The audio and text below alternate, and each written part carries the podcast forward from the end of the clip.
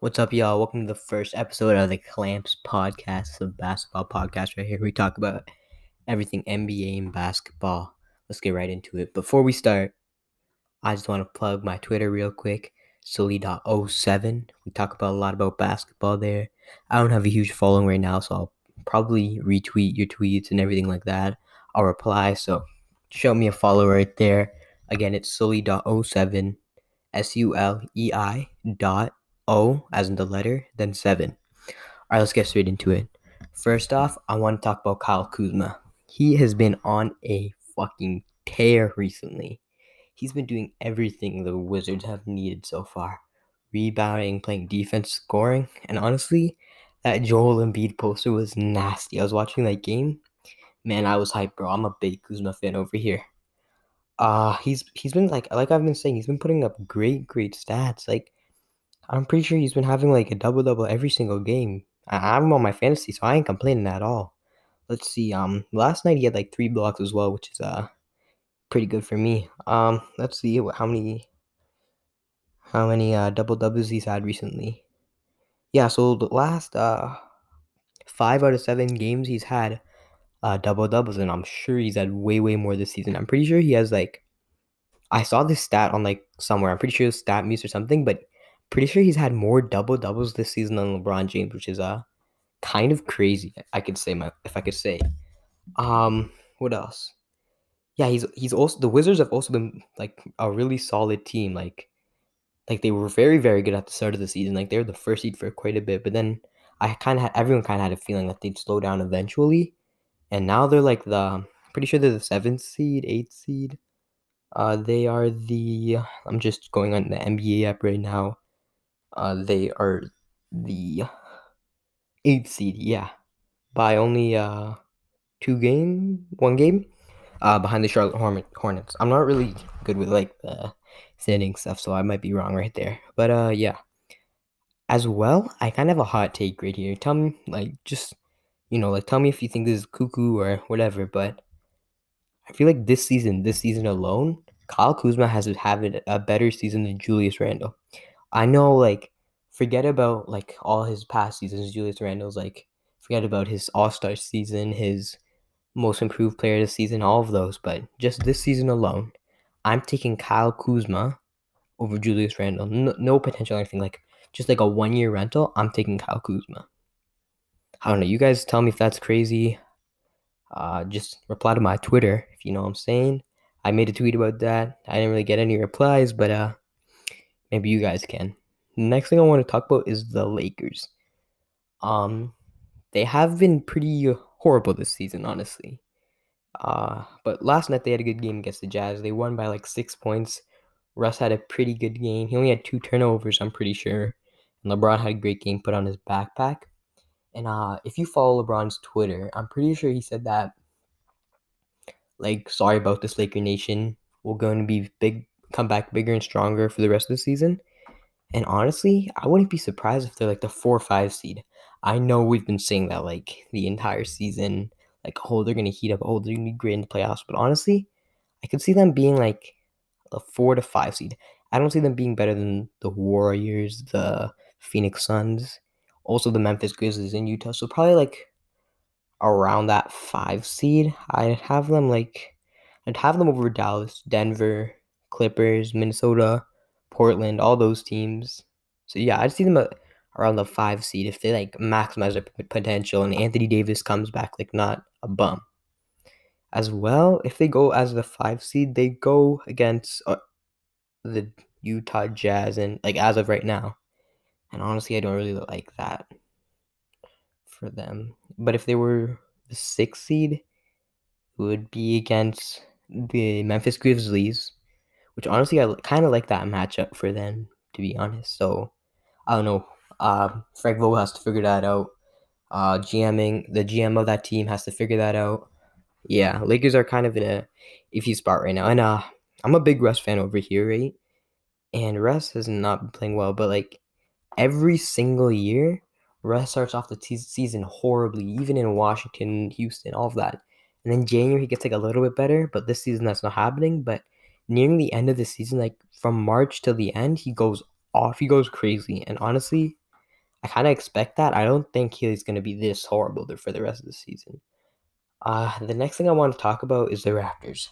So I'm a Raptors fan over here, and like I'm probably gonna try and talk about them every single time I do a pod, because like I'm a Raptors fan, kind of like what Kenny Beecham does on his on his channel, like he talks about the Bulls.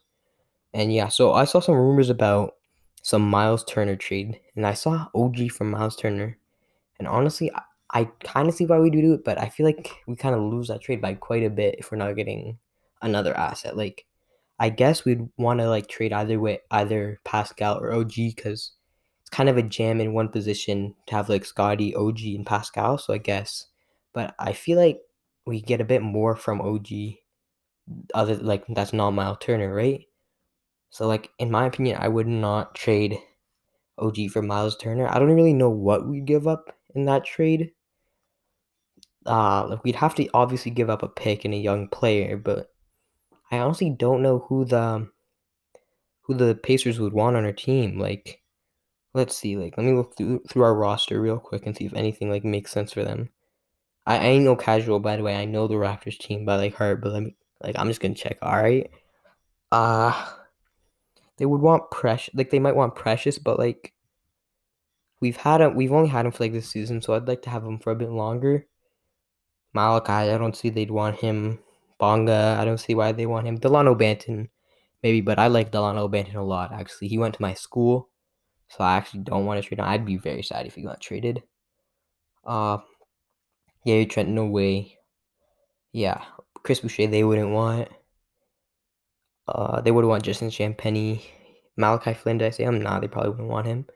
But like, yeah, I don't see what like what we trade for Miles Turner. But a player that I would like that kind of plays similarly to Miles Turner is Mo Bamba. The the Magic are already shopping him, and they said they wanted like a first round pick and a young player.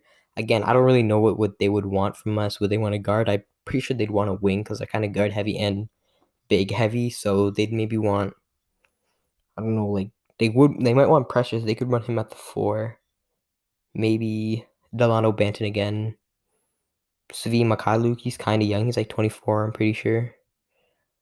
Uh, yeah, I don't really know, but I'd really love to see Mo Bamba, like a starting five of Fred, OG, Siakam, Barnes, and Mo Bamba, however you want to put our three forwards. And then Gary Trent off the bench, Chris Boucher if we still have him, Delano Banton if we still have him. Like, I'd really like to see that team. That'd be very fun team to watch. And we really need a guy like Mo Bamba, like a big guy that shot block and stretch the floor a bit for us. Uh, the next things I want to talk about is Ja Morant and the Grizzlies. They would they just got off like eleven or ten game win streak, and now and then they lost to the Mavericks, but now they just won against the number one seed in the Eastern Conference, the Bulls, by I'm pretty sure it was like sixteen point win. I watched that game. What was the score? Yeah, a, a sixteen point win. Score was, um, score was ah, 106 119 Memphis. And I want to talk about Ja Morant's MVP candidacy. Like, obviously, Giannis, KD, and Jokic are the top three MVPs, and those guys are running away with it. KD might fall out a bit because he had that like injury. He's out four to six weeks, which I'm very, very sad to see. I actually love watching KD. So I don't know what's gonna happen with him. His MVP candidacy, he's probably gonna fall out of the race. And Steph Curry already fell out of the race. So and then Joel, Joel Embiid was probably the fourth. So I feel like he could jump up a bit. So like by the end of the season, I could see like Giannis being first, then Jokic, then like Joel Embiid, and if KD comes back still like fine with more t- time in the season left, he could be like fourth and then fifth. That's a very very interesting spot. The fifth spot. It's between Debo, DeMar DeRozan, and Ja Morant. I'm a big big Debo fan over here. Like he he like played his early years in Toronto, bro. Some of my favorite basketball to watch back then, bro. But I don't know. Does DeMar DeRozan deserve it over Ja Morant?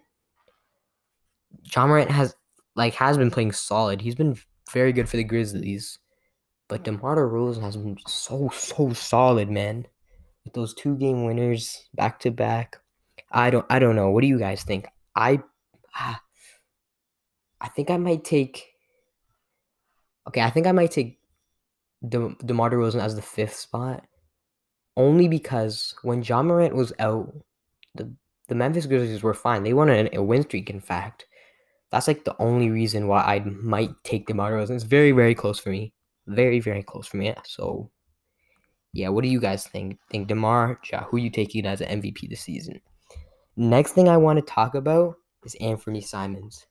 If you have what, if you're a follower of Pee Wee the Plug, uh, he just published a video about Anfernee Simons. He went very, very much in depth about his game, his playmaking, his shot creation, his athleticism, even his faults. But to be honest, there weren't many. Um, and honestly, I love watching that guy play, bro.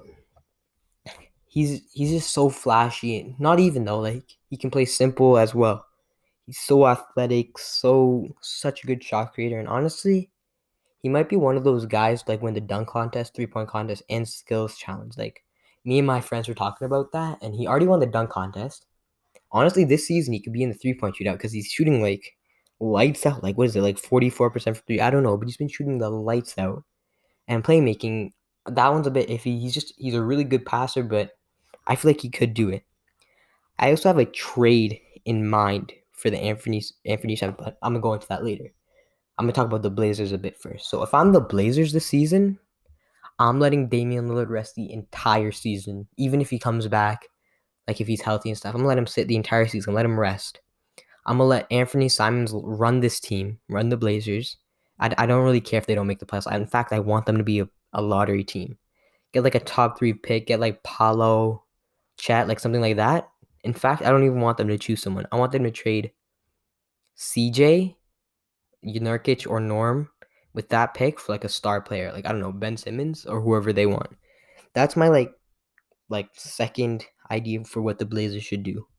My first is a big, big I wouldn't say a huge trade. If if you consider Ben Simmons a big trade piece still, this would be a big trade. But if you don't, I could see why. Honestly, the trade would be the uh 76. Uh, okay, let's start with the Blazers. Blazers receive Ben Simmons, right? They want they want a guard, they want a big defensive guy beside Damian Lillard. Ben Simmons, perfect. The Philadelphia 76ers receive Anfernee Simons, Norman Powell, Larry Nance Jr., Buddy Hield, and and Harrison Barnes. The Sacramento Kings receive Tobias Harris. I know there's a lot of pieces in there. I don't think they can just take on like six guys like that. They'd probably have to like there'd probably have to be like a fourth team involved, but like that doesn't get that much or anything, right? Just think about this. Okay, we talk about let's talk about the Blazers first.